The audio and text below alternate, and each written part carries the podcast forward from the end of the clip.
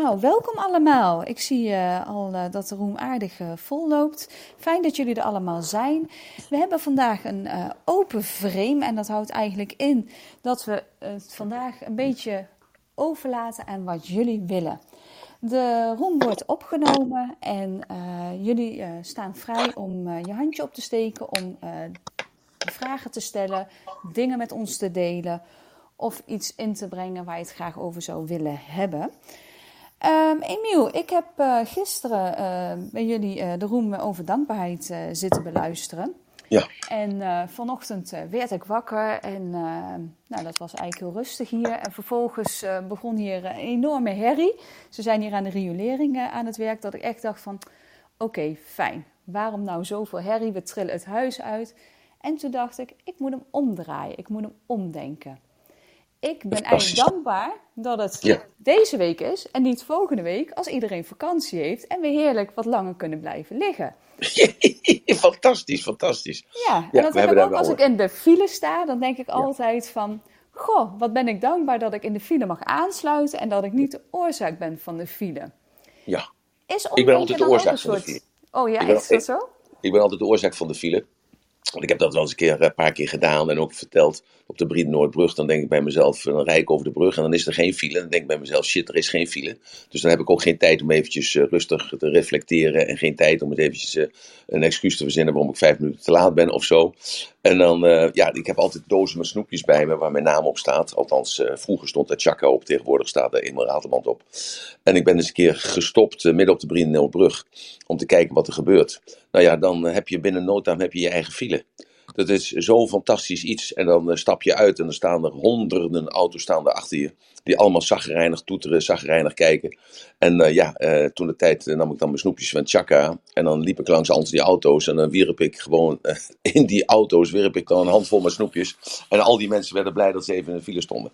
En ik hoorde mezelf dan dus op de radio. Ja, niet zelf, maar ik hoorde dan bij Hilversum 1 en 2 en 3 hoorde ik dan zeggen, er staat een ernstige file op de Briedenoordbrug. En ik dacht bij mezelf, dat is mijn file. Tjaka! Wat een geweldig verhaal, Emiel. Echt, ik lig hier te lachen van hier tot Tokio. Maar dan heb ik vast een keer bij jou in de file gestaan. Want, ja, ja, ja, ja, ja, We hebben heel wat uh, tijd uh, heen en weer gereden tussen Nijmegen en Rotterdam toen we daar werkten. Geweldig, echt. Ik zie het je ook echt helemaal doen. Ja, nee, ik, ik heb het ook uh, meerdere keren gedaan. En ik doe dat nog wel eens een keer zo. Om te kijken hoe de reactie is. Dat al die mensen eigenlijk dan lijden onder een... Hè, want dat is het eigenlijk lijden onder het feit dat ze geen controle hebben. En, en dat is uh, natuurlijk hartstikke interessant om te zien dan, dat eigenlijk, uh, dat komt eigenlijk vanuit het boeddhisme. Het boeddhisme is eigenlijk dat alles lijden is. Het bezit is lijden, de gang naar het bezit is lijden. Dan ben je weer bang dat het lijden je af, dat het bezit je afgenomen wordt, dat is ook weer lijden. En daardoor vecht de mens altijd tegen het lijden, wat hij uiteindelijk natuurlijk zelf creëert. En, en dat is natuurlijk hartstikke interessant en hartstikke leuk als je daar vat op krijgt. En dan krijg je natuurlijk die vitaliteit en die energie van lachen, humor. En dan, uh, ja, andere mensen kunnen wel zeggen, ja, dat gaat over de rug van andere personen. Nee, want het is zijn of haar beleving natuurlijk. Want hij of zij maakt er iets van. Dat bewijs jij nu zo mooi door te zeggen van, ja, die drillboor die gaat. Je had ook kunnen zeggen, ja, zie je wel, die gemeente is onbetrouwbaar. Die hadden ons een brief moeten sturen dat het vandaag uh, op 14, wat is de 14e geloof ik, op 14 juli dat ze aan de straat zouden gaan boren. En ik zal ze wel eens even aanspreken. Ik zal de kant wel eens even bellen om te zeggen dat het hele communicatiesysteem van de gemeente, dat het gewoon waardeloos, dat het suks. Nee, je hebt het bij jezelf gehouden. Je bent bij jezelf gaan denken van, oké, wat kan ik eraan doen? Dus je bent gefocust op jezelf, op je eigen welzijn. En gedacht bij jezelf, ja, oké, kan ik er een slachtoffer van zijn? Of kan ik hier ja, uh, iets uit leren? Kan ik er een beter mens door worden? En je hebt gedacht, oké, ik focus nu, nu even op dankbaarheid. En vanzelf kwam dat omhoog van, ja, ik ben blij dat het nu gebeurt en niet volgende week. Want dan liggen man en kinderen allemaal op bed, lekker uit te slapen van een heerlijke dinsdagavond. En uh, worden ze allemaal wakker en dat is wel vreselijk. Dus, dus jij richt je geest op het positieve. Dus dat is weer het positieve van Jim Rohn eigenlijk. En je richt jezelf op het positieve. En dan verandert je lichaam ook in één keer. Dat is natuurlijk de biologie. He, dus de, de biologie van de mind eigenlijk. Dat de mind, de geest, waar jij bewust mee bezig bent, dus ervoor zorgt dat je kalmer wordt. Er ontstaat dus een andere chemische storm in je lichaam. Ook in je hoofd natuurlijk, maar vooral in je lichaam. Een andere chemische storm. En dat zijn meer eh, lichaamsvriendelijke stoffen die bij jou horen. als dat je die adrenaline uh, door je lichaam spuit, wat je alleen maar klaarmaakt voor de strijd, die je uiteindelijk niet aan kunt gaan en uiteindelijk ook altijd zult verliezen. Maar die adrenaline die, die kan niet afgebroken worden en die slaat op, onverbruikt, in stukken van je lichaam. En uh, ja, dan kun je je voorstellen dat dat uh, in je darmen slaat, of in je hart, of in je lymfeklierstelsel. En dat dat zich dan voortwoekert uh, in je lichaam. En dat daar allerlei vervelende bijwerkingen zijn. Die noemen we dan ziektes. En zo ontstaat dus je eigen karma, ontstaat dus door je eigen gedachten. Dat is een beetje de filosofie die er eigenlijk uit het oosten is overgekomen. En dat is een hele andere filosofie dat het dus bij jezelf ligt en je moet goed voor jezelf zorgen. Uh, er zijn bepaalde regels voor. Ik heb het gisteren nog even gezegd: het Hindoeïsme heeft bepaalde regels voor geluk, heeft bepaalde regels voor welzijn, heeft bepaalde regels voor hygiëne. En dat is eigenlijk onderverdeeld in regels voor het lichaam en regels voor de geest en, uh, en um, regels voor de ziel. En als je die volgt, ja, dan ben je in vrede met jezelf, wie dat ook dan zijn mogen, hè, want het ego wordt ontkend in het boeddhisme. Wij, wij zeggen altijd van, ja, wij hebben een ego in het Westen, maar dat wordt ontkend in het Oosten. En daardoor gaan ze ook makkelijker om en laten ze ook makkelijker zaken los. Omdat ze geloven in die energie, in de prana, of de chi, of de levenskracht, of het goddelijke, of het licht, of de liefde, of het vader-moeder-principe. Het maakt niet uit wat je ervan noemt. Maar dat je dus dan overgeeft aan hem, het of haar. Zo, dus een heel ander metaprogramma eigenlijk. Een metaprogramma noemen we een NLP een, een, over, een, een overtuiging, een geloof, een zienswijze die heel veel zaken beïnvloedt zonder dat je het in de gaten hebt dat het je beïnvloedt. En dat is natuurlijk wel interessant. En als je daarover nadenkt, hè, hoe komt dat nu eigenlijk? Dat je altijd die drie eenheid, hè, lichaam, geest en ziel, dat vind je overal terug. Dat vind je in bijvoorbeeld in uh, ja, religies terug. Hè? Dus bijvoorbeeld je hebt in de islam, dat is de, de aartsengel Jibril. Dat is dus de, eigenlijk de Heilige Geest. Dat is dus zeg maar de, de mond van God. Zo, dus de Heilige Geest en God en Mohammed. Dat is de drie heilige eenheid. Je hebt in het christendom heb je de drie heilige, heilige eenheid. Dat is Vader, de Zoon en de Heilige Geest. De boeddhisme, die denken alleen maar in geest en in stof. En die hebben weer drie regels voor die geest en voor die stof. Uh, dus die hebben een andere definitie. Want, want ik zeg vaker van uh, je hoofd, dat noemen we wel vaak de geest, maar dat is gewoon je hersenen, dat is ook vlees. Dus wij noemen die drie, maar eigenlijk zijn het er twee. Uh, want het, het, het, het, vlees is ook stof. Dat vergaat ook als je overgaat naar een andere energie. En dus het boeddhisme die heeft het over twee, de geest en de stof. Maar die heeft weer drie regels die werken voor die geest en die stof. Dat is, ze zijn alle, verga alle vergankelijk, dus het is, niets is blijvend. Ze kunnen nooit compleet zijn. dus dat wil zeggen, ze, ze, ze, ze blijven veranderen. En dat is dus de pijn die ons voortdrijft. Dus je, je, kunt, je wilt dat complete, wil je, streef je na. En alles is zelfloos. Het heeft niets te maken met jouzelf. Het ligt buiten jou. Maar jouw gedachten, de werkelijkheid is een illusie, kun je sturen. Het Hindoeïsme daarentegenover, even denken, um, ja, die heeft Brahma, uh, Brahma staat voor de schepper. Dan heb je Vishnu, dat is de beschermer. En dan heb je Shiva, Shiva. Shiva, de kwade, de kwade god, de verwoester. Dus die heeft ook weer drie goden, die dus dat scheppen, het, het beschermen, hè, dus houden van wat je hebt, en het verwoesten. Dus die drie die zitten in jou. En dat zijn goden. En dan Hindoeïsme hebben, de Hindoestanen hebben dan ook honderden of duizenden goden. Die kunnen een rat een god maken of een steen een god maken. Dat hebben ze zelf. En als je, als je kijkt dan bijvoorbeeld naar, naar China, daar is dus geen religie eigenlijk in de vorm van, er wordt wel boeddhisme en dergelijke, maar de Chinezen die hebben meer, eh, die hebben de drie wijsgeren, de drie Confucius en Tao en Boeddha. En daar eh, leven zij na. Confucius die heeft eigenlijk een bepaalde leer over gezondheid en over hoe de staat moet functioneren en hoe de mensen zich daarin moeten gedragen. En het Taoïsme, dat zorgt voor, uh, ja, voor, de, voor de Qi, uh, voor de Yin-Yang principes, uh, voor het, het evenwicht, voor de stilte. En je hebt de Boeddha, dat leert dat het leven lijden is. Dus dat, is, dat, dat heb je dan ook weer. En dan heb je ook nog uh, Zoroaster. Dat is dus een oude god die vergeten is. Of een oude profeet die vergeten is. Hoewel, uh, ja, toch in Iran is hij best nog groot. Die heeft het alleen over drie goden. Uh, dat is de goede God, de kwade God en de wijsheid God. En dat zit dan ook in jou. Zo, en, en zo zie je die drie eenheid zie je overal terug. En ik, ik persoonlijk denk dat dat komt omdat de stoffen, en bijna alle stoffen zijn vast, of vloeibaar of gasvormig. En hebben dat alle drie in zich, zoals mensen dus dat ook hebben. En daarom is drie is dan uh, zo'n getal van, uh, ja, dat is makkelijk te benoemen eigenlijk. Hè? Een, een soort heilige, heilige getal. Ja, ja, ja, ja. maar dat, daar hebben de mensen natuurlijk zelf van gemaakt. Hè? De, de, en ik denk dat dat komt van, vanuit de ontdekking van, hé, hey, water uh, kun je ook koken. dus het, het, het, het, vloeibare wordt dus gas.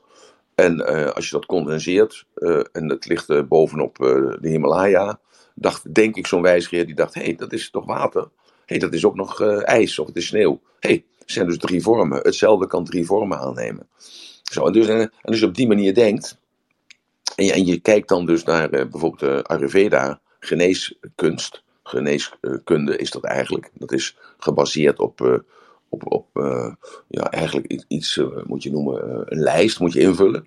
Van waar je vandaan komt, welke habitat je hebt, hoe je vader en moeder waren, hoe je vroeger als kind was en dergelijke lijsten. En dat hebben ze dus de, de, de, pols, de pols voelen, hebben ze heel, hebben ze heel intensief gemaakt.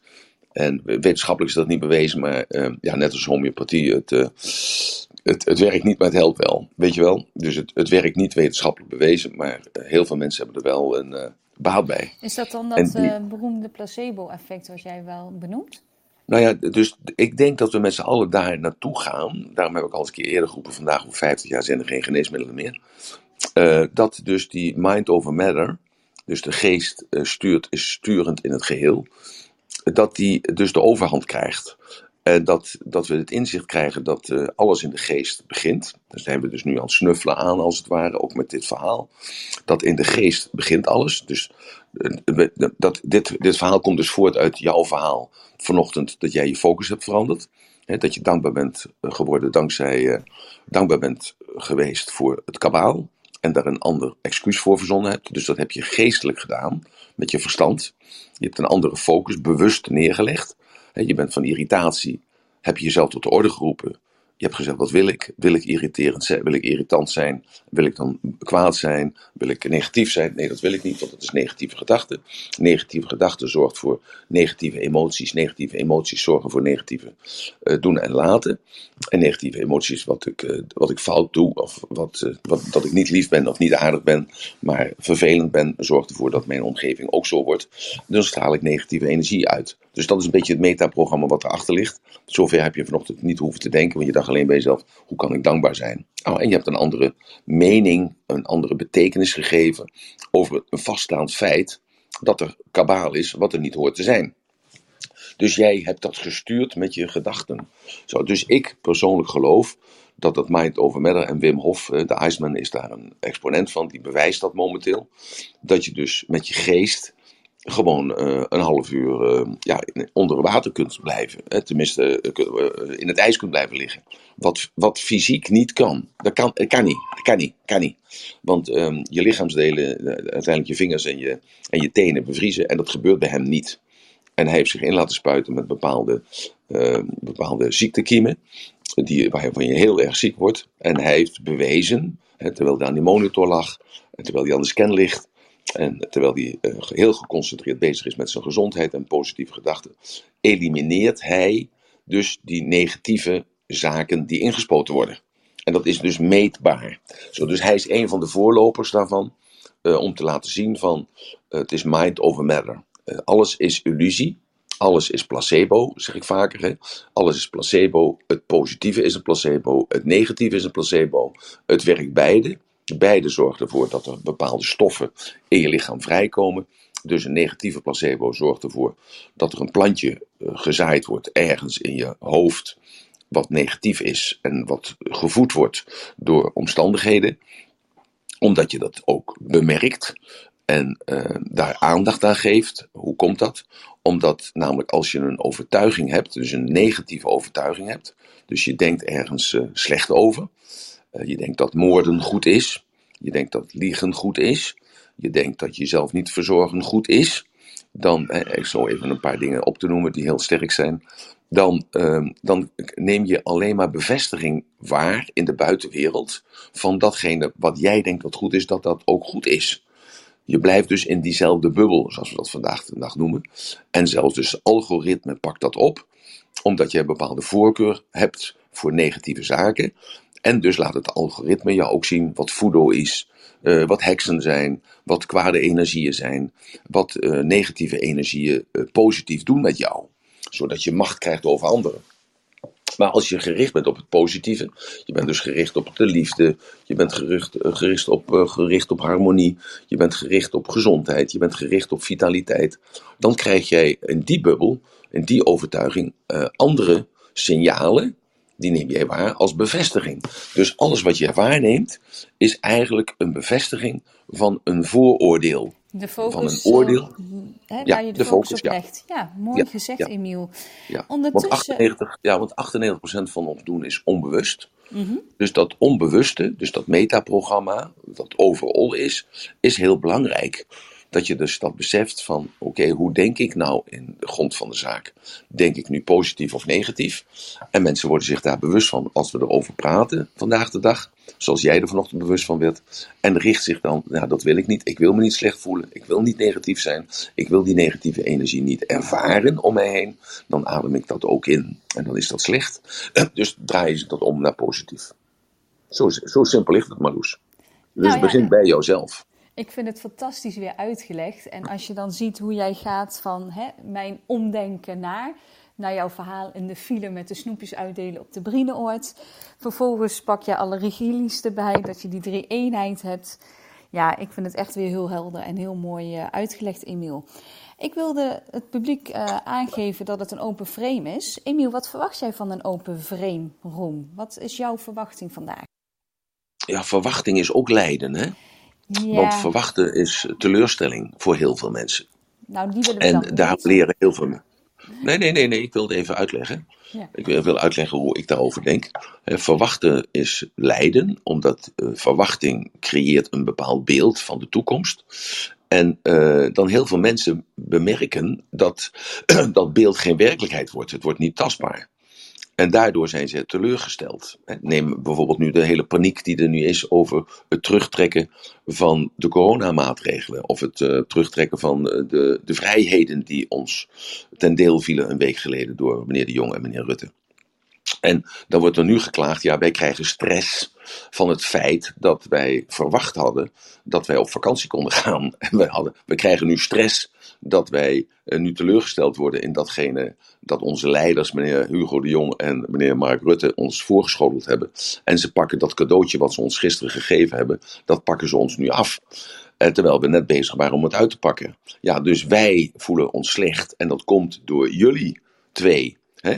Ons altijd tijd voor de gek houden. Zie je wel, het is conspiracy. Zie je wel, uh, jullie hebben het slechter met ons voor. Zie je wel, jullie denken aan jullie zijn carrièrejagers. Zie je wel, jullie zijn slechterikken. Zie je wel. Zo, dus, uh, dus heel veel stress wat er niet is. Ja, dat is dan wel. Dat komt omdat je een verwachtingspatroon had. Van dat je op vakantie ging naar de camping in uh, Frankrijk of het lekkere hotel in Spanje. En dat je nu niet weet van wat voor een medicatie moet je meenemen. Welk paspoort eh, moet je nog hebben? Uh, je hebt je niet laten vaccineren. En je had niet verwacht dat je met de hele familie je nou moet laten vaccineren. Wat uh, zoveel tijd kost en geld kost. En weet ik veel wat allemaal. En je moet een paspoort regelen. Dat je gevaccineerd bent. Of een bewijs dat je dat. En hoe ga je dat allemaal doen? Nou, dus, dus iedereen maakt zich nu giga druk daarover. Terwijl gewoon. ja, het is gewoon zoals het is. Klaar. Dus, dus daarom, dus wat verwacht je van deze room? Ja, ik verwacht helemaal niks ik, ik hoop dat er dan mensen naar voren komen en zeggen: Nou, ik, ik zit ergens mee. En ik, uh, uh, of, ik, uh, of ik hoor jou praten en ik, heb er nog nooit over nagedacht. Dus dat, die drie eenheid van mijn christendom of van mijn islam of van mijn Zoroaster geloof, dat dat gebaseerd is op vastvloeibaar en gasvormig. Nou ja, dat kan, dus dan zal ik dat uitleggen. En als niemand een vraag heeft, ja, dan, dan praat ik gewoon rustig verder. Uh, want ik, uh, ik denk dan bij mezelf, nou, ik, ik maak dit bruggetje eigenlijk nu naar, uh, naar iets wat, dat, wat iedereen wil. En dat is, iedereen wil die energie hebben En iedereen wil zich vitaal voelen. En, nou, en, en, en dat komt eigenlijk voort uit, uh, ja, bij jou vandaan, doordat jij begon over die irritatie vanochtend, van die dingen. Dus, dus, die, dus die brug wordt gewoon anders gemaakt.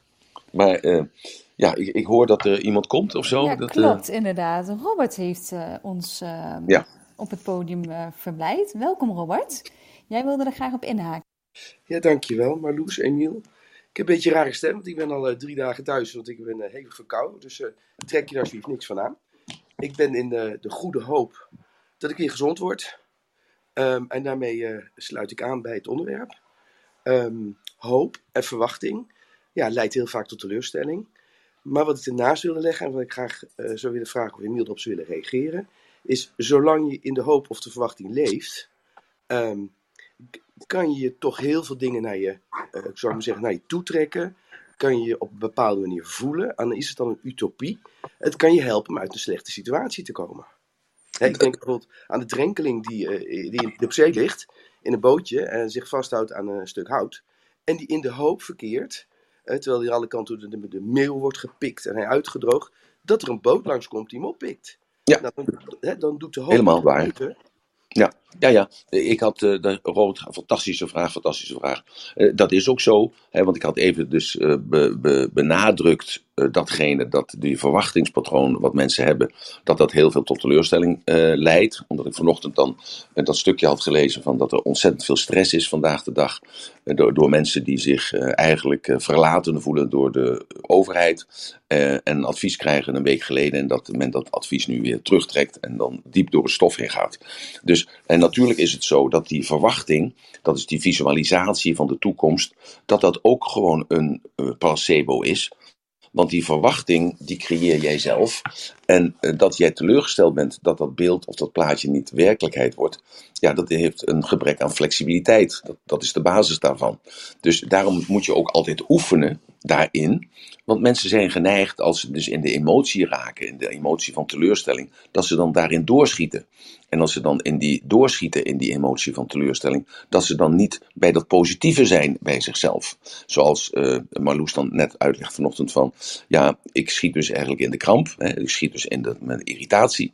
En tegelijkertijd denk ik aan gisteren, want we hebben het er gisteren al gehad over dankbaarheid. En denk van, nou laat ik het eens toepassen. Dus ze was even bij, dus voordat ze helemaal in die cirkel gaan van negatieve, vicieuze energie, uh, roept ze zichzelf tot de orde. Dus ze relativeert, zoals we dat vroeger, uh, vroeger zeiden. Ze relativeert zich en denkt, hé, hey, wacht eens even, ik heb het zelf in de hand, hoe moet ik dat dan doen? Uh, Oké, dus ik moet mezelf een positieve vraag stellen. of hoe kan ik dat veranderen bij mezelf? hoe wil ik me slecht voelen of wil ik me goed voelen? Nee, ik wil me goed voelen. Ja, wat moet ik dan doen? Dan moet ik dankbaar zijn. Ja, er is toch helemaal niks om dankbaar te zijn? ja, maar er is wel iets om dankbaar te zijn. Want als het dan morgen, als het volgende week was gebeurd, dan was de hele familie had op mijn dak gezeten. Zo, dus, dus op dat moment bedenk ze dat zelf. Zoals ik zo vaak zeg, het zit allemaal in jezelf. En hoe meer je daarmee oefent, dat je dus uh, verloren bent als je in paniek raakt. Uh, dat je dus je verstand moet gebruiken. Maar datzelfde geldt als je dus in de euforie gaat. Van ik bereik het, of ik ben verliefd. Dan heb je de roze bril op. Of ik bereik dat succes. Dan denk je dat je de man bent. Dan ga je ook weer in het uiterste. En daardoor is weer dat idee ontstaan van je moet in harmonie zijn met jezelf, je moet in balans zijn met jezelf. Of met een ander woord, je moet stabiel zijn, zodat je dan vanuit je eigen ik, wie dat dan ook zijn mogen, dat je die beslissing kunt nemen. Dus zeker is het zo dat de verwachting ten negatieve uitgelegd kan worden en ten positieve uitgelegd kan worden. De hoop doet leven. Hè? Dat is niet voor niks is dat spreekwoord, want aan het eind van de tunnel schijnt altijd het licht. Maar als je dat zegt tegen jezelf, dan zie je dat ook. Maar als je dan toch nog gefocust blijft op de donkerte en niet op dat stipje licht, ja, dan, uh, dan begrijp je het even niet. Maar dan als je je richt op dat kleine stipje licht, ja, dan heb je weer de go, dan krijg je weer de go om dus verder te kruipen, of verder te worstelen, of verder te vechten, of verder te lijden, of verder te ondergaan. En zo is dus de utopie, is ook een heel mooi woord wat je daarvoor gebruikt, Robert. Er is maar één man die dat kan bedenken, dat ben jij. De utopie is een voorstellingsvermogen wat eigenlijk altijd uitgelegd wordt als zijnde van, dat is iets, iets ondenkbaars, hè? Dat is iets uh, onbereikbaars. Dus een utopie, dat, dat is nog niet vandaag, dat, dat gebeurt over jaren. maar dat is ook weer een doelstelling. En daarom hebben we geleerd om controle te houden. En controle te houden door onze doelen te stellen. En dan ook te hopen en te verwachten. Want dat doen we dan daarmee dan tegelijkertijd. En dat is dus dan onze overtuiging dat we dat gaan bereiken. En als we dat gaan bereiken, dan krijgen we dus al die euforie over onszelf. Want dan hebben we in wezen al datgene bereikt wat we willen bereiken. En alleen in de geest en nog niet in de stof. Maar door de energie die we dan zelf creëren, dat is de adrenaline, in het positieve zin genomen, kunnen we de, de stappen nemen om ons doel te bereiken. Wat ons meer hoop geeft op de toekomst, zodat we nog sterker worden. Dus we draaien de negatieve visieuze cirkel, draaien we om in een positieve visieuze cirkel. Dat is eigenlijk het verhaal. Ja, Emiel, je zegt ehm, mensen die in harmonie zijn en mensen die in balans zijn. Hè? Ja. Als ik nou denk aan mensen waarvan ik denk die, die dat zijn, dan vind Ja. ik dat uiterst saaie mensen. Eh, ja, daar heb je ook gelijk in. Eh, want ik heb dat ook. Eh, ik heb diezelfde constatering. Alleen wij maken dezelfde fout. En dat is, wij kijken of luisteren naar die persoon. En we voelen misschien hem ook nog als we hem een hand geven. Of dat we een hand op zijn schouder leggen. Maar wij proeven en ruiken niet wat hij proeft en ruikt. Dus wat voor ons eh, zogenaamd dan balans zou kunnen zijn, kan voor die persoon wel ontzettende totale disharmonie zijn. Dus wij mogen eigenlijk nooit oordelen, dat is de boodschap eigenlijk die ik daarover zeg. Je mag nooit oordelen over die andere persoon. Want het is alleen maar projectie. Maar, maar zie je dan een verschil tussen oordelen en veroordelen? Het oordeel is dat jij, dat heeft een andere lading. Althans, bij mij heeft dat een andere lading. En ik weet niet of dat bij andere mensen is. Het oordeel vellen is iets anders als iemand veroordelen. Want het oordeel vellen is, je geeft een mening met een zware lading over iemand. En veroordelen wil zeggen, je stopt hem in een hok en dan komt er niet meer uit. En dat doe je ook Ja, meer op voorhand, Emiel, of niet? Maar, maar dat is mijn, mijn, mijn, mijn beleving, hè? dat is mijn invulling. Hè? Ja, maar doe je een vooroordeel ook niet bij... Nee, een voordeel is iets anders. Voorhand? Een, Nee, een vooroordeel is iets nee, anders. een veroordeel. Is dat niet iets wat je al eigenlijk een beetje... Ja, je ziet iemand en je hebt meteen een... Ja, je Ja, veroordeelt never- iemand al meteen. Ja. Het spreekwoord zegt al: You never get a second chance to make the first impression. Hè? Je krijgt nooit een tweede kans om een eerste indruk te maken.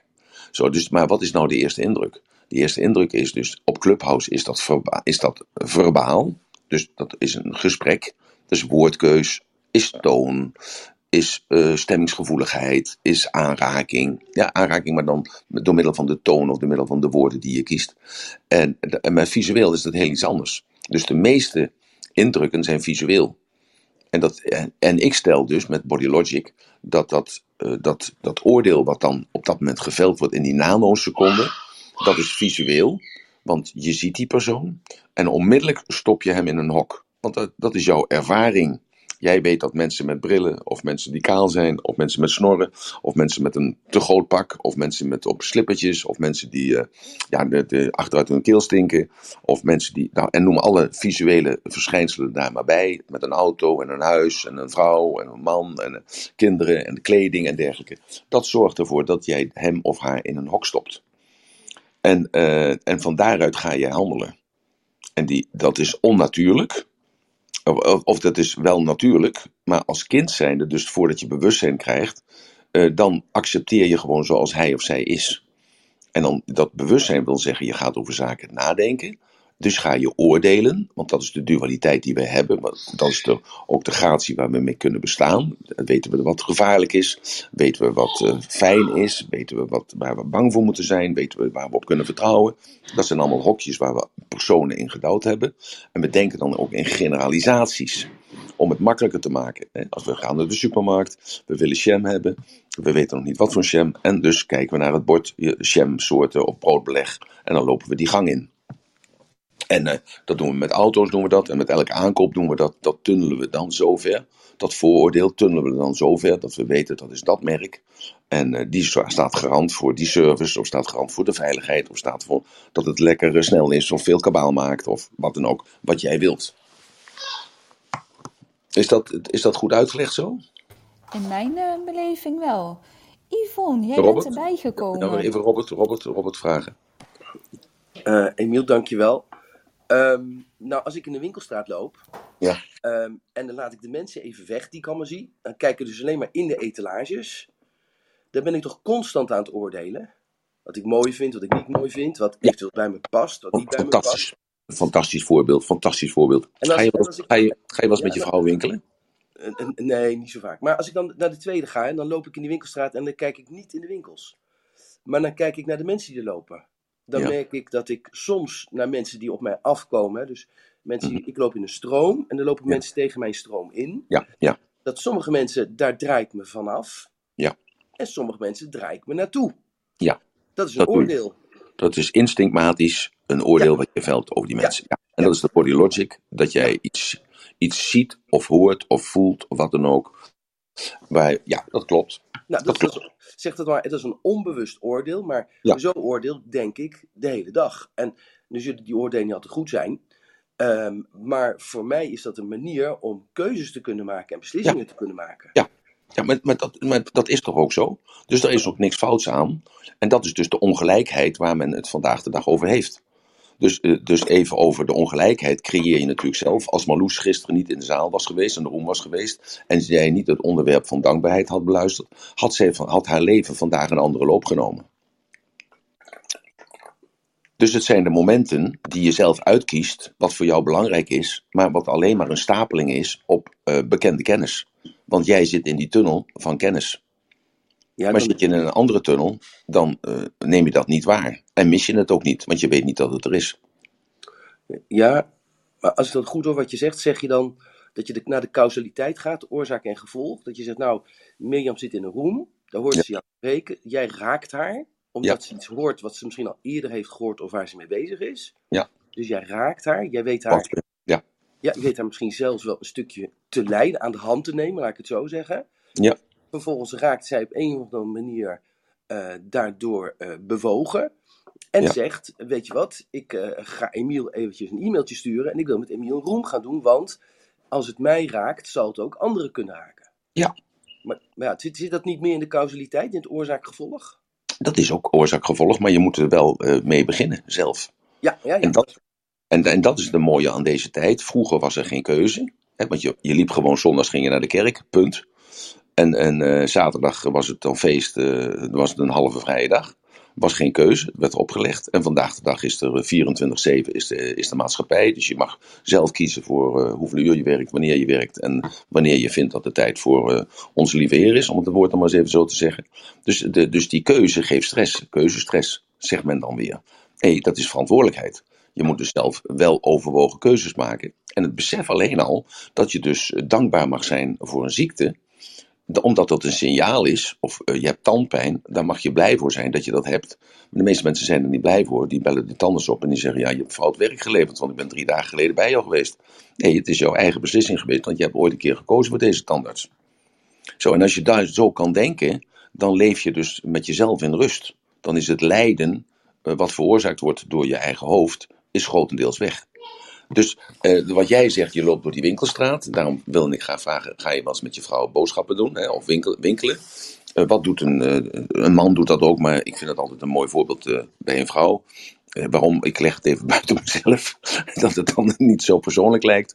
Maar je gaat met een vrouw naar, naar de winkel in, de winkelstraat in. En zegt, nou goed, we gaan een leuk eh, kleedje voor je kopen, heet dat in België. Een leuk jurkje kopen. Of zij zegt, ga je mee de stad in, gezellig. Nou, dan, dan zie jij een, eh, een, etalage en je zegt, goh, laten we hier naar binnen gaan. En zij zegt, nee. Nou, eh, hoezo nee? Het is toch hartstikke leuk wat er eruit ziet. Nee, ga hier naar binnen. Nou, de volgende, kom, we gaan hier naar binnen. Nee, ga niet naar binnen. Nou, en op een zeker moment eh, gaat ze ergens naar binnen waarvan jij denkt, nou, wat afschuwelijk. Ze lo- loopt naar het rek. Ze gaat er zo met de hand doorheen. Ze pakt er twee jurken uit, of twee rokjes uit, of een broek, of een weet ik veel wat dan ook. En, eh, en zegt, hoe vind je dat? En jij zegt, jij, jij moet nog bijkomen van de etalage, je moet erbij komen van de muziek. Wat je allemaal hoort en zo. En jij zegt, nou, eh, mm, ja, ik, eh, ik denk niet dat jou er staat. Volgens mij ben je eh, een beetje beter in de war met je leeftijd. Zij trekt dat aan en ze zegt, dat koop ik. Nou, hoe, hoe komt dat nu? Ze wist van tevoren al wat ze ging kopen. Want ze herkent datgene wat ze dus in de hand heeft. Heb je daar wel eens over nagedacht? Ja, nou ja, dat iedereen winkelt denk ik anders. Maar wat ik terug hoor komen is wat je, het woord wat je net zei. En wat ik de hele tijd niet heb gehoord. En wat ik onwijs interessant vind. En dat is het woord keuzestress. Ja. Want als je keuze hebt, dan verbind ik een ander woord aan. Dat is vrijheid. Ja. Als je keuze hebt, heb je vrijheid. Ja. Want als je geen keuze hebt, heb je ook geen vrijheid. Dan mag je Ja. niet kiezen, dan wordt er voor jou gekozen. Ja maar, ja, maar dat is jouw en mijn definitie daarvan.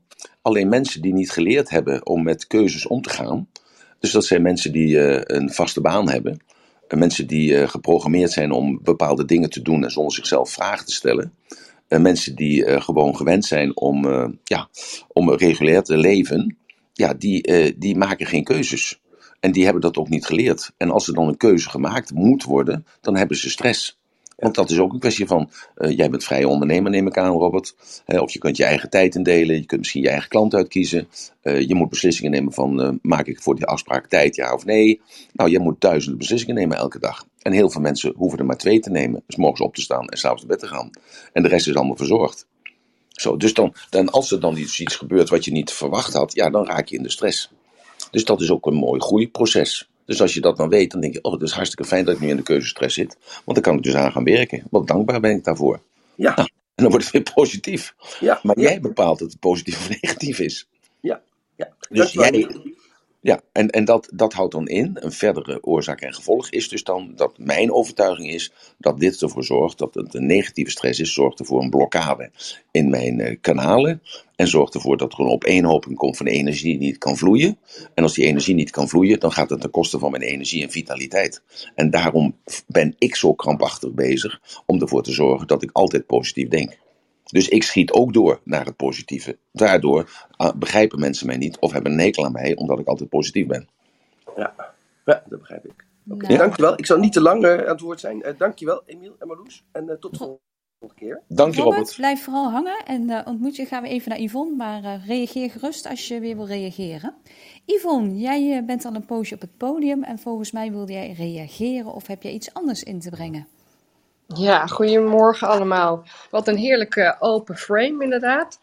Geweldig hoe het allemaal eh, verloopt. Ik wilde heel graag even op Robert eh, reageren. Ik, ik zat echt lekker achterover om, eh, nou niet helemaal achterover, ik was ook wel dingen aan het doen, maar ik zat heerlijk te luisteren.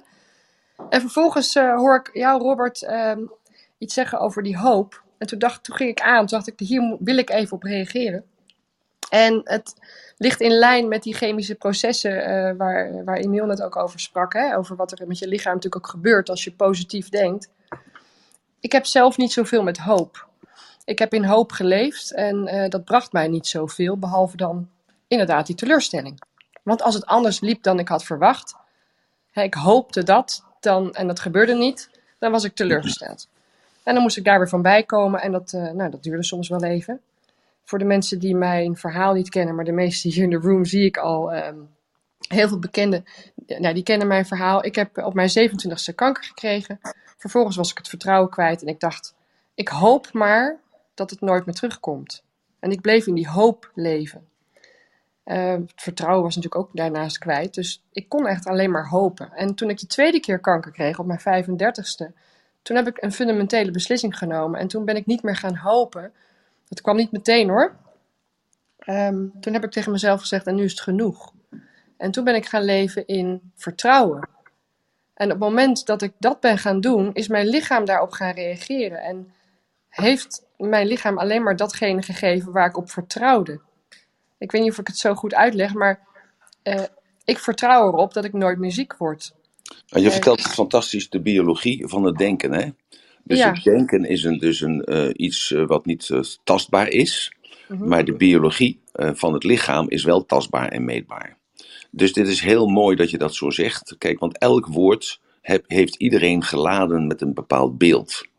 En dat woord eh, heeft iedereen met een ander beeld geladen. Ik, ik gebruik het op seminars wel eens van vakantie. Wat denk je bij vakantie? En de een die denkt gelijk aan de skivakantie, de ander denkt aan de zomervakantie, de ander denkt aan de bibliotheek, de ander die denkt gewoon eh, lekker alleen eh, reizen en trekken. En zo heeft iedereen een andere definitie, een ander beeld van vakantie. En als je dat beeld dan probeert te projecteren op een ander, van ah ja, ik snap er helemaal niks van dat jij eh, het lekker vindt om in de bibliotheek te zitten twee weken voor vakantie. Je moet met mij mee gaan reizen en trekken. Ja, die heeft dat reizen en trekken geëtiketteerd als eh, inspannend en vermoeiend en veel voor te bereiden en daarna nog bijkomen en eh, spiermassa's die, eh, die hem dan daarna in de weg zitten. Dus die wil dat helemaal niet zo. Dus jij hebt dat beeld van hoop, wat bij jou op de een of andere manier dus negatief geladen is. Hè? Dus Mhm. dat dat zeg je ook teleurstellend. Hè? En jij bent, hebt inge, inge, inge, ingestapt. Je hebt die, die beslissing genomen op een zeker moment. En nou is het genoeg. Punt. Zoals, eh, zoals Marloes vanochtend ook die beslissing heeft genomen. Nu is het genoeg. Eh, ik ga nu even positief denken. Het is nu genoeg. Waar ben ik, waar ik verander mijn focus. En, jij bent, de- en toen heb jij bewust gekozen voor vertrouwen. Zo. Ja, maar het mooie is, ik, ik pas het dus nu, omdat ik weet dat het, dat het eh, wat voor een effect dat op me heeft. dat Ik kan, ik kan ook nu vandaag heus wel ergens op hopen. Ja. Maar toch denk ik, nee, ik hoop niet. Ik, ik zie wel hoe het loopt, maar ik vertrouw erop dat het loopt zoals het voor mij goed is dat het gaat lopen. Ja, dus jij en dan hebt loopt het goed. Dus, Ja, dat is, dus, jij hebt, dus jij hebt dat geleerd, maar dat wil niet zeggen dat iemand anders precies hetzelfde leert. Dus die Nee, mag nog steeds het woord hoop op een andere manier geëtiketteerd hebben als jij. En die denkt bij zichzelf, ja, hoe, hoe- ik denk altijd al in vertrouwen. Ik snap er helemaal niks van wat die Yvonne zegt. Ik doe dat mijn hele leven al. Nee, het Ja. gaat juist in een crisissituatie waar je jezelf uiteindelijk in gebracht hebt. Maar dat mag je vandaag de dag niet meer zeggen. Want dan is het zo dat dus die andere persoon die kanker heeft of die eh, een andere kleur heeft of eh, die eh, zakelijk failliet is of wat dan ook. Het heeft altijd te maken met een zelf een beslissing genomen te hebben. En dus in die beslissing genomen ligt dus de oorzaak en het gevolg ben jij verantwoordelijk voor. En daarom zeg ik ook elke keer, je moet het afmaken, want integriteit wil zeggen dat het rond is, dat het af is. Integer wil zeggen, het is afgemaakt. Dus als je s'avonds voordat je naar bed gaat, moet je het afmaken. En dat wisten de mystici duizenden, duizenden jaar geleden ook al. Daarom zeiden ze, je moet mediteren voordat je gaat slapen.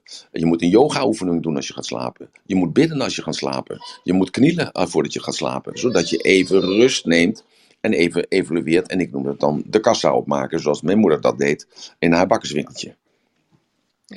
Maar wat zou, ik het, wat zou ik het fijn vinden als we die, eh, die uitdrukking, hè, hoop doet leven, als dat veranderd kan worden in vertrouwen doet leven. Eh, dat geldt voor jou. En dat we Ja. daarom even in deze mooie tijd. Dat eh, hoop doet leven is zo'n lekkere one-liner. En die one-liner die verkoopt gewoon lekker. Ja. En ehm, ja, vertrouwen is er weer. wat is dan vertrouwen? Je vertrouwen op jezelf. Vertrouwen op de ander. eh, vertrouwen in eh, het goddelijk wezen. eh, vertrouwen in. ja, dus dan krijg je daar weer discussie over. Dus laat iedereen lekker zijn eigen ding doen. Zeker. En er, pakken datgene wat hij, wat, wat hij lekker vindt. Ja. En dat, is Nou, een mooi. vrijdenker. dat is een vrijdenker. En, Ja. dus, en als hij zelf vrij denkt, dan krijg je ook, en als je die overtuiging hebt dat iedereen ervan mag maken wat hij zelf wil, ja, dan begrijp je ook van jezelf dat je dus niet meer vatbaar bent voor dogma's. En tegelijkertijd, dat is ook weer een dogma, maar goed, dat is de dualiteit daarin. Maar eh, dus, de, de, en, en dan zie je dat ook alleen maar om je heen. Want je verzamelt die mensen om je heen die dus dogma's verafschuwen. Eh, of je blijft in dat dogma hangen, is ook goed. Dan verzamel je mensen om je heen die juist wel in dat dogma blijven, eh, blijven hangen. is ook goed. Dat iedereen moet het zelf weten. En daarom is dat verhaal van gisteren zo mooi van die, eh, laat maar zo zeggen, die Nederlandse Marokkaanse politieagent. Dan weet iedereen wie ik bedoel. Dat hij zo mooi beeldend vertelde van, hij was een jonge vent, zag achter de vrouwen aan, was baldadig, deed allerlei dingen die misschien eh, niet zo mooi of zo hoorden, dat het omschreven stond in de Koran. Ja, hij zat achter in de auto. Zijn vader of zijn moeder maakte een verkeerde move. De auto slaat over de kop 40 kilometer van Almeria. Terwijl hij dat aan het vertellen was, zie ik dat helemaal voor me. Eh, en ik beeld me in dat ze in een Renault zitten. En jij denkt bij jezelf, ze zitten in een Citroën. En iemand anders denkt, het is een Mitsubishi. En de andere denkt, het is een Subaru. Snap je? Dus iedereen maakt er een ander beeld van. De ene ziet die, die auto over de kop gaan. De andere ziet de auto dwars liggen. De andere, nou, in ieder geval, het maakt ook allemaal niet uit. Hij kreeg in één keer het licht. Omdat hij niet had verwacht dat dit zou gebeuren. Nee, omdat er iets gebeurde wat zo ehm, zijn, al zijn zintuigen zo eh, betrok. Dus in eh, visueel, auditief, kinesthetisch. Dat, dat hij helemaal verslag was. En dat hij dat op dat moment het licht pas schijnen in de duisternis. Zoals ik dan zeg, eh, het licht schijnt in de duisternis, maar de duisternis heeft het niet begrepen. En er moet dus vaak een crisis zijn voordat men dus dan in die spleten het licht ziet schijnen. En vanaf dat moment is zijn leven veranderd. Ja, dat had natuurlijk nooit een, een priester of een dominee of een imam of wie dan ook kunnen verzinnen dat dat eerst moest gebeuren. Nee, dat is het moment waar hij klaar voor was. Juist. Ja, Ja, mooi. Dankjewel, Emil. dank je. Zou ik mogen reageren op hetgeen wat Yvonne net zei, Emiel? Ja, graag. Ja. En dan gaan we Ehm, daarna door naar Bram. Ja, Prima. Yvonne? Ja, Ja. Yvonne. ehm, als wij spreken, dan gebruiken wij woorden. Ja. En eigenlijk dekken woorden zelden, zoals dat zo mooi noemen, de lading van de boodschap. Eh, wo- woorden zijn een manier om ons uit te drukken. En wat Emiel zo vaak zegt, hè, daarmee heb je ook je handen en je voeten en je gezicht. En je, nou, dat hebben we allemaal niet bij, ehm, bij, dit medium. Ehm, maar woorden zijn de eerste manier om ons uit te drukken. En het woord wat je gebruikt voor jezelf, als je aan het mediteren bent, doet er dat in mijn ogen helemaal niet toe.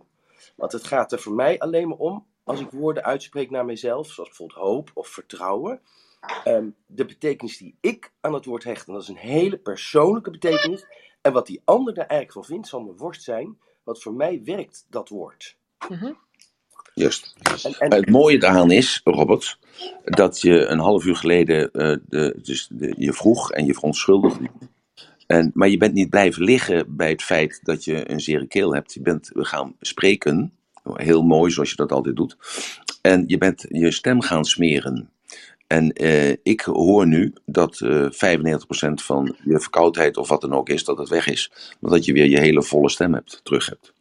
Dus dat hoor ik ook nog eventjes ertussendoor. Dat wil ik nog even zeggen tegen je. Met Dat- andere woorden, jij nam de beslissing, ondanks dat je iets eh, schaal was of iets verkouden was of iets, eh, een belemmering had in je uitingsvorm, dan benam je toch het woord.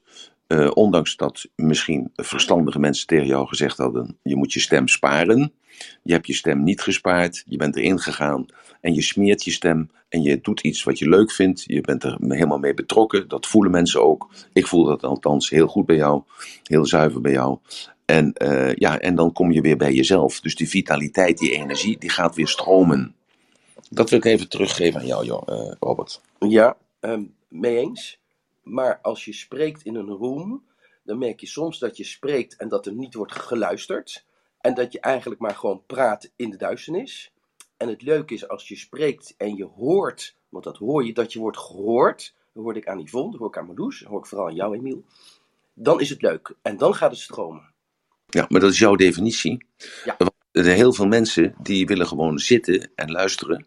Dat is namelijk altijd het, niet het conflict, maar dat is de dualiteit die daarin zit. Van ik wil graag mensen iets horen zeggen waarin ik dan kan participeren en dan mijn mening kan geven. Of dan kan vertellen van volgens mij zit het zo en zo in elkaar. En dit is de metafoor die je beter kunt gebruiken dan de andere metafoor, want daar voel je jezelf beter bij. En, maar dat is ook eigenlijk misschien wel een, een, een vooronderstelling dat er dus dat moet gebeuren.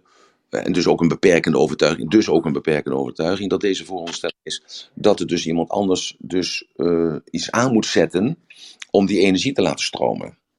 Dat, dat hoeft niet zo te zijn. Je kunt jezelf ook dwingen om voor de spiegel te gaan staan en die stem te gebruiken. Je kunt jezelf ook uh, ertoe zetten, uh, dwingen maar even weg te laten. Je kunt jezelf ertoe zetten om uh, juist die stap te nemen zonder dat er andere mensen in de room zijn die iets zeggen. Omdat je respecteert dat zij willen zwijgen en willen toeluisteren, toehoren en notities willen maken. En zo hun leerproces willen afmaken of vervolmaken of mee bezig zijn. Zo, dus, dus met andere woorden, het kan je ook beperken als je dus dat zo denkt. Ja, eens. Het is volgens mij wat Einstein zei, hè? Mensen hebben een paar jaar nodig om te leren praten. En daarna hebben ze de rest van hun leven nodig om te leren zwijgen. Wat een mooie Robert. Dankjewel. Een hele mooie. Bram, jij bent al een poosje bij ons onstage. Wilde jij iets toevoegen aan wat er gezegd is of heb je iets nieuws in te brengen? Voel je welkom. Ja, dankjewel. Uh, kunnen jullie mij goed horen? Want ik zit in de auto, dus ik weet niet of dat goed doorkomt. Wij zullen Helemaal gewoon goed. even afwachten wat het gaat brengen, Bram. We zeggen het. Oké, okay, goedemorgen. Uh, ja, ik heb, ik, zoals jullie, som, jullie nou, sommigen weten, uh, werk ik in de psychiatrie. En ik, ik heb tijdens mijn loopbaan heb ik gehoord, of heb ik gehoord, heb ik mezelf het woord verwachtingsmanagement aangeleerd. En dat betekent dan dat ik de verwachtingen van de, de andere persoon, de toehoorder, de cliënt, de patiënt of hoe die dan ook mag heten, cliënt, met, met, uh, met dank aan Emiel, uh, hebben we, heb, heb ik dus geregeld dat ik eerst ga kijken wat de verwachting is van het behandelcontact tussen mij en die persoon, voordat ik met die persoon in zee ga, want straks wil, wil die persoon astronaut worden, terwijl die daar naar mijn mening dan helemaal niet voor geschikt is of die capaciteiten niet heeft. En dan voorkom ik scheve gezichten of verwachtingen waar ik niet aan heb kunnen voldoen. Dus ik ga altijd eerst polsen, wat zijn de verwachtingen van de persoon die zich naar mij heeft begeven, of, of ja, aan mij is toebedeeld, het zij gedwongen, het zij met lichte drang, het zij uh, noem maar iets. En dan pas ga ik proberen om verder te gaan. Soms, soms kan ik, heb ik die luxe niet om, om te stoppen en te zeggen van ik kan niet, want dan moet je gewoon doen wat er gevraagd wordt. Maar als ik die luxe heb, dan maak ik daar uh, heel graag gebruik van om te kijken wat die persoon heeft gebracht, wat de wensen zijn, verwachtingen en, en wat voor vlees je eigenlijk in de kuip hebt, of, of uh, voordat je verder gaat. Ja, maar Bram, je zegt het heel mooi. En daaronder ligt eigenlijk het, dien, uh, het, het dienaarschap. Jij dient mensen.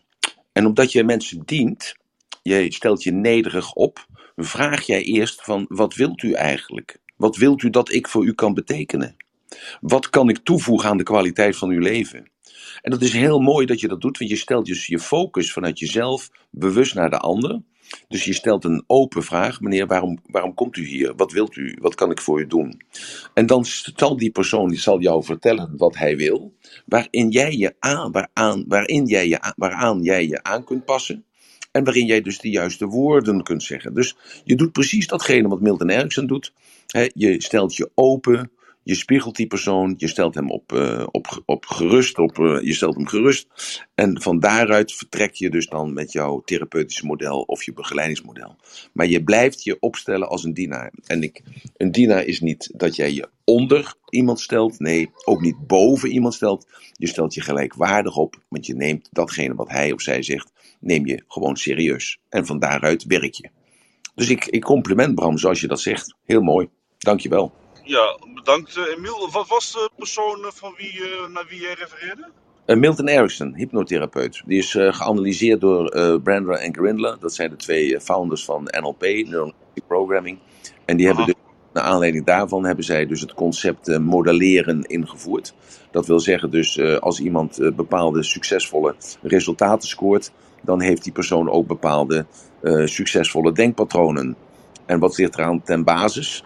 Eh, nou, en toen hebben ze dus Milton Erickson gemodelleerd. Ze hebben hem eerst uh, bekeken, kijken wat doet hij nu eigenlijk.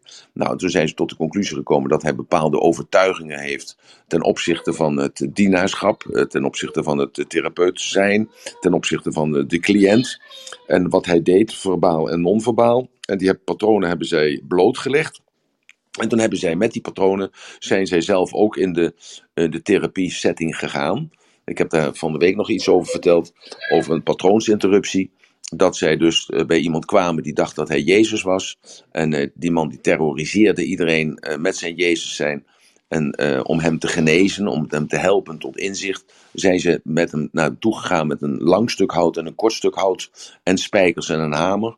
En zijn in zijn cel gegaan en hebben gevraagd of hij wist wat het betekende. En toen zei Jezus, ja, dat is mijn kruis. Want dat is waarom ik op deze wereld ben gekomen, om te sterven voor de zonde van andere mensen. Nou, toen hebben ze gezegd, dan, goh, dan zullen we dat kruis zo eens gaan timmeren.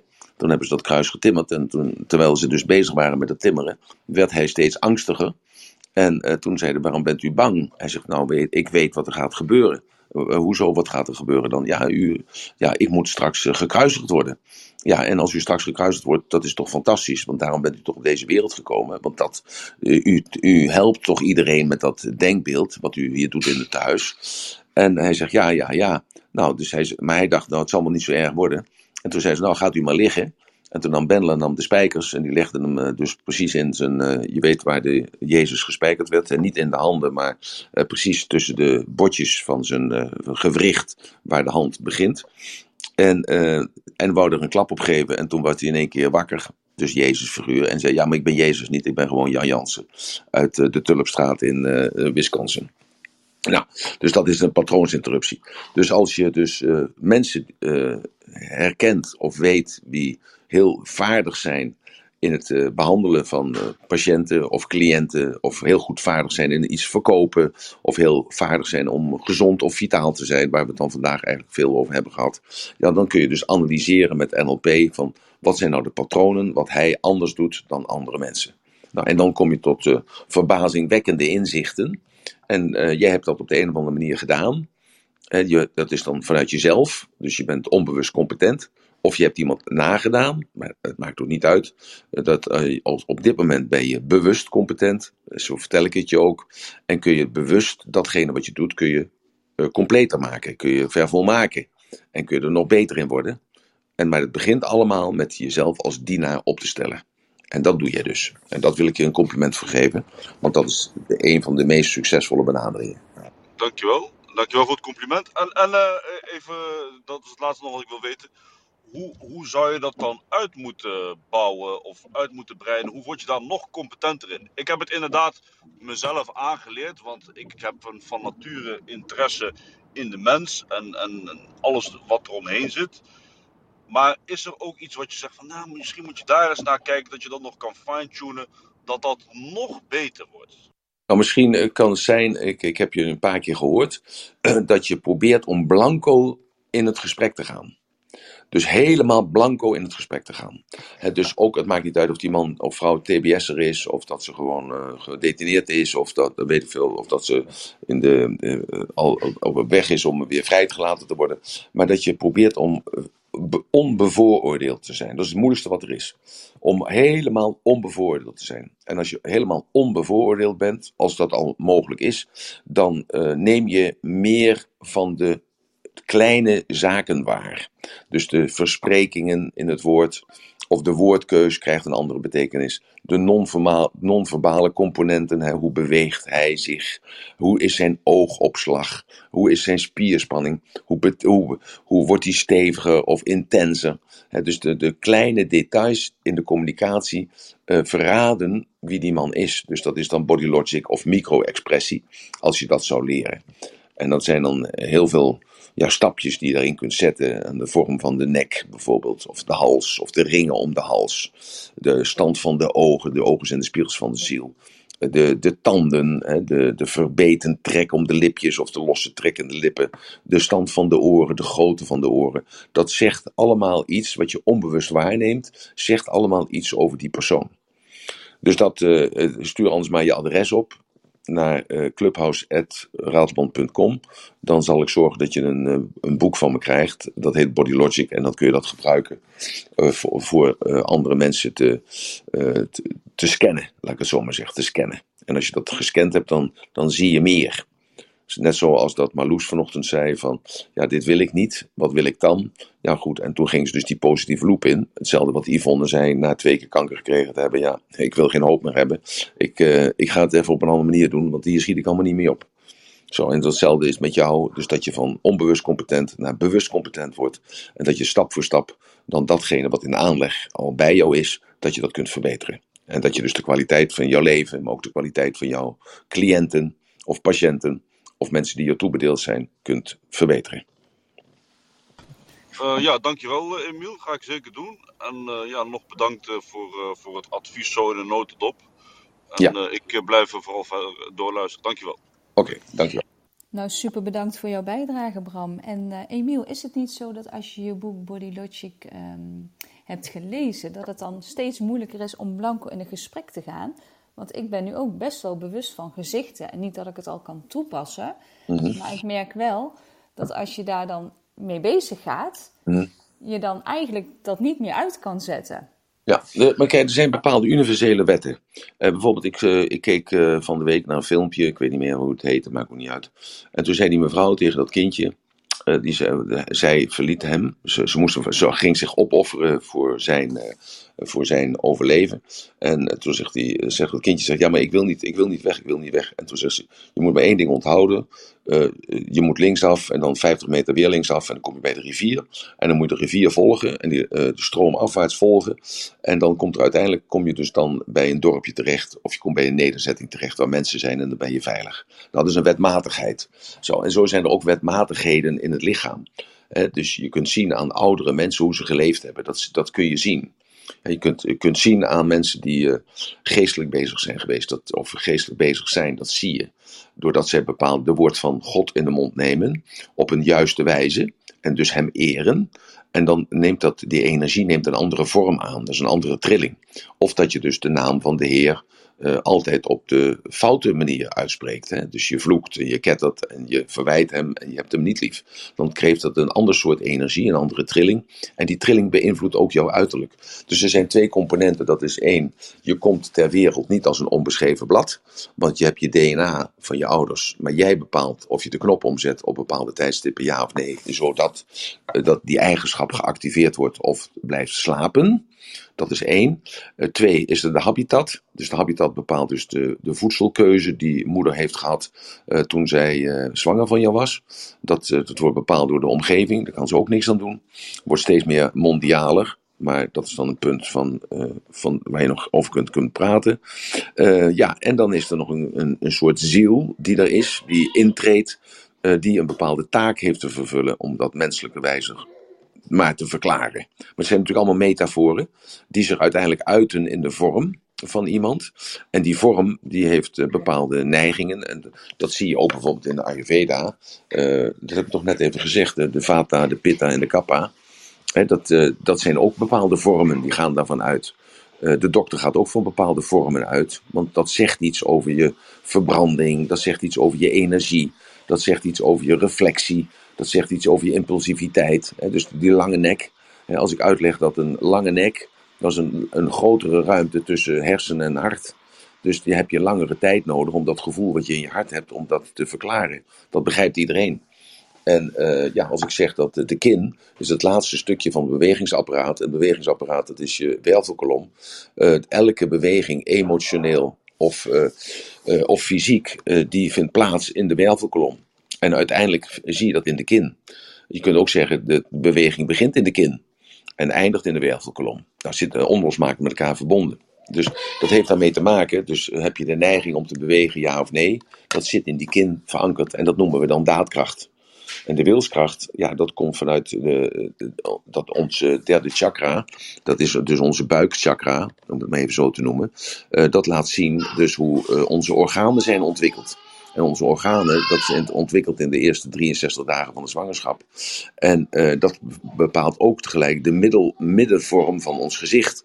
Zo, dus dat is met elkaar verbonden met elkaar. Dus er zijn natuurwetten, die zijn gewoon nou eenmaal zo. Daar kun je niks aan doen.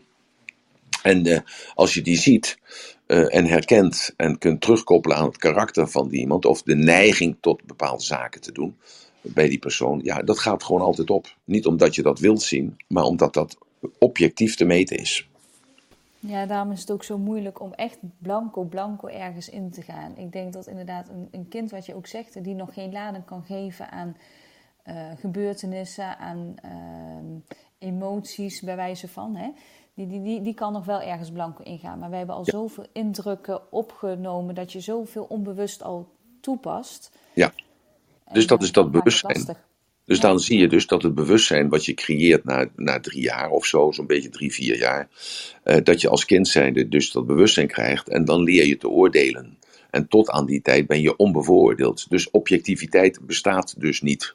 Iedereen is bevooroordeeld. Dus het is een amorf om te denken van uh, hij of zij of een rechter is, uh, of een politicus of een zakenman of wie dan ook. Iedereen is bevooroordeeld. En dat is uh, niet goed, niet fout maar dat is zoals het is. Dus we moeten dat niet met z'n allen collectief gaan ontkennen, omdat dat makkelijker is, omdat we dus dan uh, meer controle krijgen over uh, bepaalde zaken. Het is niet zo. En uh, daarom hoor je mij vaak zeggen over minderheidsgroepen. He, minderheidsgroepen die voelen zich dan apart gezet, minderheidsgroepen voelen zich gediscrimineerd. Nee, zij discrimineren zichzelf. Want zij betitelen zichzelf als minderheidsgroep of zij betitelen zichzelf als een aparte groep en vinden dat zij bepaalde rechten daaruit kunnen ontlenen. En als jij op een moment bepaalde rechten ontleent aan je uiterlijk of aan je gesteldheid of aan je kleur of aan je financiële middelen of wat dan ook, ja dat is goed, maar dan moet je niet klagen dat je dus gediscrimineerd wordt aan de andere kant. Dat zie je met bevolkingsgroepen, bijvoorbeeld in uh, Indonesië worden de Chinezen gediscrimineerd. In het Westen worden de Joden gediscrimineerd. Dat is altijd al zo geweest, maar hoe komt dat? Omdat zij zich altijd buiten de gemeenschap en buiten de, de community hebben gesteld. En, uh, van, hun eigen leidraad hebben gehouden. Dus met andere woorden, hun eigen cultuur hebben vastgehouden. Dus je moet opgaan in de, opgaan in de massa. En in die massa mag je natuurlijk je eigen individualiteit bewaren maar niet lopen te handelen over cultuur en dergelijke. Want uh, daar heeft de nieuwe cultuur uh, wil, dat niet, wil dat gewoon niet. Dus je moet opgaan in de cultuur. Dus dat is, dus dat is een regel. Dat doen, beesten doen dat ook. Uh, kijk naar een chameleon. En daarom hebben beesten ook een schutkleur. want die schutkleur wil zeggen dat ze on, dus niet zichtbaar zijn voor de andere beesten. En zo worden ze dan beschermd vanuit hunzelf tegen de ander. Ja, daar weet ik nog een mooi voorbeeld van. Dat die ijsbeer um, die wit is en dan in een andere habitat komt, die verkleurt ook uiteindelijk. Dus dat is wel heel mooi inderdaad. Ja. Emiel, ik uh, wil jou bedanken voor een ontzettende mooie roem. Dankjewel. Ik wil de mensen nog eventjes uh, attenderen op het feit dat mochten ze vragen hebben, onderwerpen willen aandragen of dat als ze iets met jou willen delen, dat ze dat kunnen doen door een mailtje te sturen naar clubhouse.ratelband.com. Morgen heb jij uh, de roem met onderwerp bewustzijnsverruiming met ja. uh, Annemieke, dacht ik. Ja. En wil je ons dan jouw mooie ratelbandje geven? Fantastisch. Eerste compliment geven, Marloes, hoe fijn en hoe mooi je dit weer begeleidt. Dank jullie wel, uh, Bram en Robert, voor jullie fantastische vragen, waardoor andere mensen ook weer gespitst te worden in het luisteren. En denk mezelf, ja, die vraag had ik zelf ook wel willen stellen. Sorry voor het kabaal van Betty op de achtergrond. Uh, dat ze af en toe er eventjes doorheen uh, komt. Je begint al een beetje te praten en een beetje ondeugend te zijn. Emiel. Heel ondeugend moet ik zeggen. Die oogjes van haar, ik weet niet van wie ze dat heeft, maar niet van mij. maar in ieder geval uh, zeer ondernemend. het ratelbandje voor vandaag is, waar gaat het over? Ehm, het gaat over, ja, waar ging het eigenlijk over vandaag? Het ging over keuze maken, toch? Ja, het ging over keuze maken. Het ging over keuzestress, wat, wat uiteindelijk wat het keuzestress, een hoop en vertrouwen. Ja, dus uh, ja, het, het, het, het voor vandaag is eigenlijk van, uh, bedenk nou gewoon eens eventjes als ik tegen jou zeg, vakantie, waar denk je dan aan? Als ik tegen jou zeg liefde, waar denk je dan aan? Als ik tegen jou zeg auto, waar denk je dan aan? Als ik tegen jou zeg zon, waar denk je dan aan? Heb je het in de gaten? En alles wat ik vraag, krijg je een beeld. En vanuit dat beeld krijg je een gevoel. En vanuit dat gevoel handel jij. Dus jij bepaalt hoe jij het invult. Dus zijn er beelden waarbij je je slecht voelt, zet er dan een ander woord tegenaan. En als dat woord juist wel dat goede gevoel geeft, dan weet jij dat jij controle hebt over jezelf. En dan voel jij je weer goed. Hey, een mooie dag en tot morgenochtend 9 uur. We zien we elkaar. Dank jullie wel voor jullie aandacht.